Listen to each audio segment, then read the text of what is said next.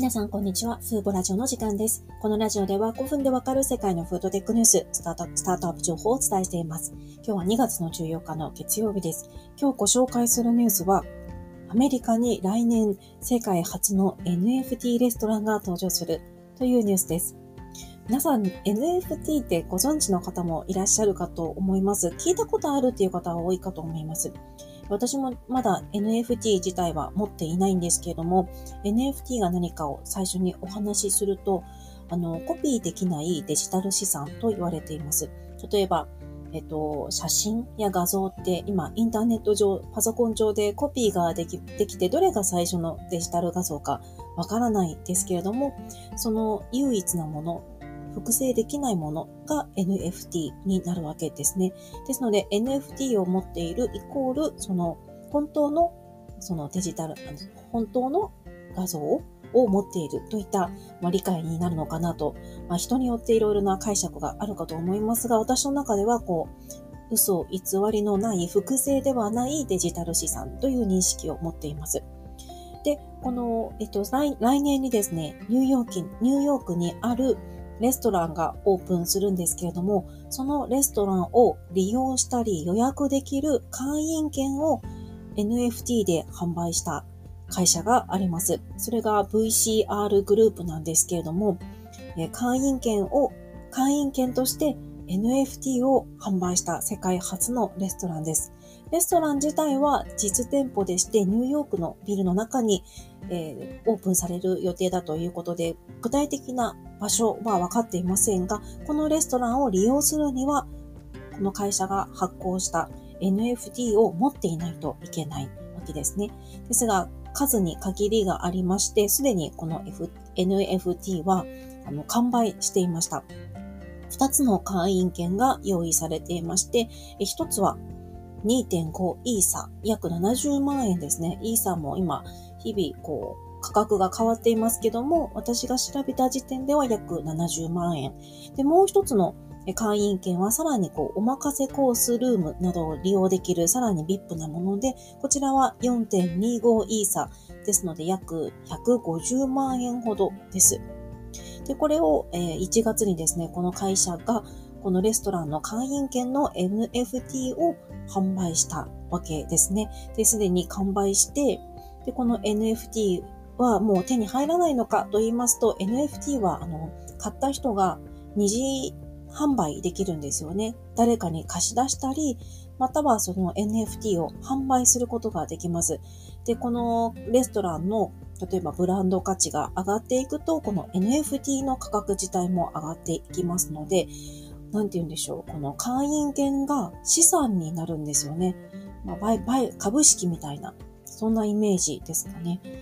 で、今、実際にあの、NFT 詳しい方はもう当然知ってるかと思いますが、あの、NFT を売買できるプラットフォームがありまして、それが OpenC というところなんですけれども、この OpenC 上で、このレストラン、フライフィッシュクラブの会員権が売買されています。ですので、もしこのレストランの会員権欲しいという方がいたら、 OpenSea上で、えー、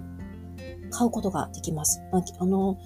私も OpenSeaは使ったことないんですけれども、いろいろこう、 OpenSeaで売買するための必要な手続きが終われば、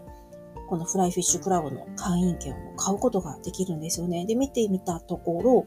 え当初の2.5イーサで販売されたえ会員権の安い方、安い方の会員権はもう少し上がった金額でも売買されていました。かなりの、あの、えっ、ー、と、なんて言ったらいいんだろう。この NFT、会員権の NFT がオープン市場で販売されていました。で、この狙いは、えー、不動産を購入して、えー、賃貸に出して、こう、収益を得ることができるように、この会員権を資産にしたいという狙いがあるようですね。それが、えー、会員権を NFT とする一つの理由です。で、もう一つが、あの、特別な体験を提供できる、えロイヤルコミュニティを形成できるからだと、ホームページに書かれていました。確かに誰でも、この会員権を変えるわけではありませんので、この会員権を持っていることで独特なコミュニティができるわけですよね。でもしこのレストランはまだオープンが来年ですけれども、オープンして、例えばこう、セレブがたくさん来るですとか、人気になってブランド価値が上がっていくと、この会員権の NFT も価格が上がっていきますので、その後、こう、売ることでさらに多くの資産を手にすることができるわけですね。なんか面白いですよね。私も NFT 自体を実際に売買したことがないので、イメージで語ってる部分もあるんですけれども、これはきっと自分で、えっ、ー、と、イーサリアムで NFT を買って売買したりすると、この実感がわかるのかなと思います。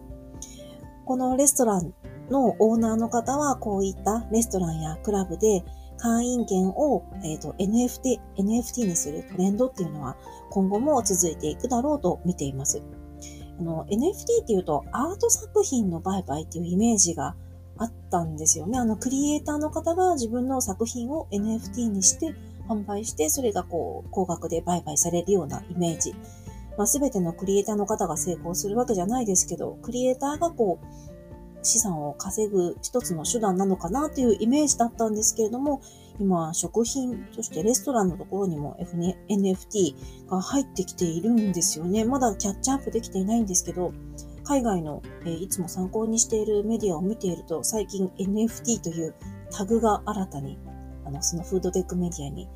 追加されてましたので、私も真似して、フーモにブロックチェーンと NFT のカテゴリーを作ってみました。まあ、これは今後、大きなトレンドになると思いますので、今の段階から情報を追っていけばもっとよりよく、より早く理解できるかなと思いまして、NFT のカテゴリーを作ってみました。最近のニュースですと、フランスで巨大な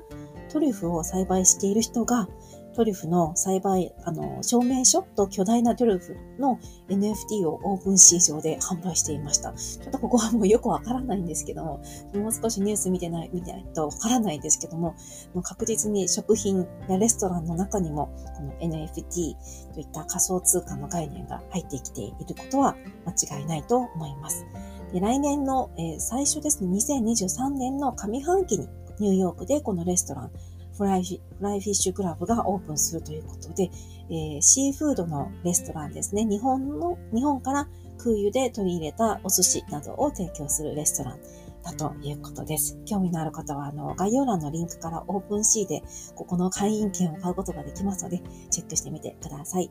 え、今回は、来年、ニューヨークに世界初の NFT レストランが登場するというニュースをお伝えしました。今回も最後まで聴いていただきありがとうございました。ではまた次回のラジオでお会いしましょう。さようなら。